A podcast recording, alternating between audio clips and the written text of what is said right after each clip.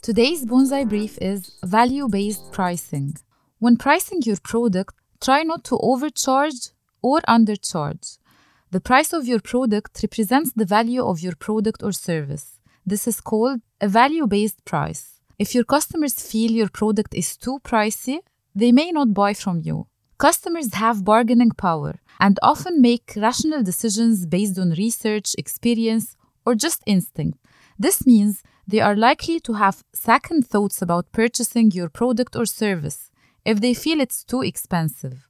There are several ways to price a product. The two methods of pricing are cost based and market based pricing. Cost based pricing refers to adding a percentage of the cost of the item, which stands as the profit, while market based is when the price of a product is chosen based on competing prices and the business position in the market. Some companies start low to gain market share and entice customers, so do that if possible. Your penetration price can be used to test the market, but make sure you are able to make a decent profit. When you become known in the market and your product begins to sell itself, you can easily increase your price as time goes on. Bonsai Money is brought to you by moneyforyou.org. Visit at Bonsai Money on all socials.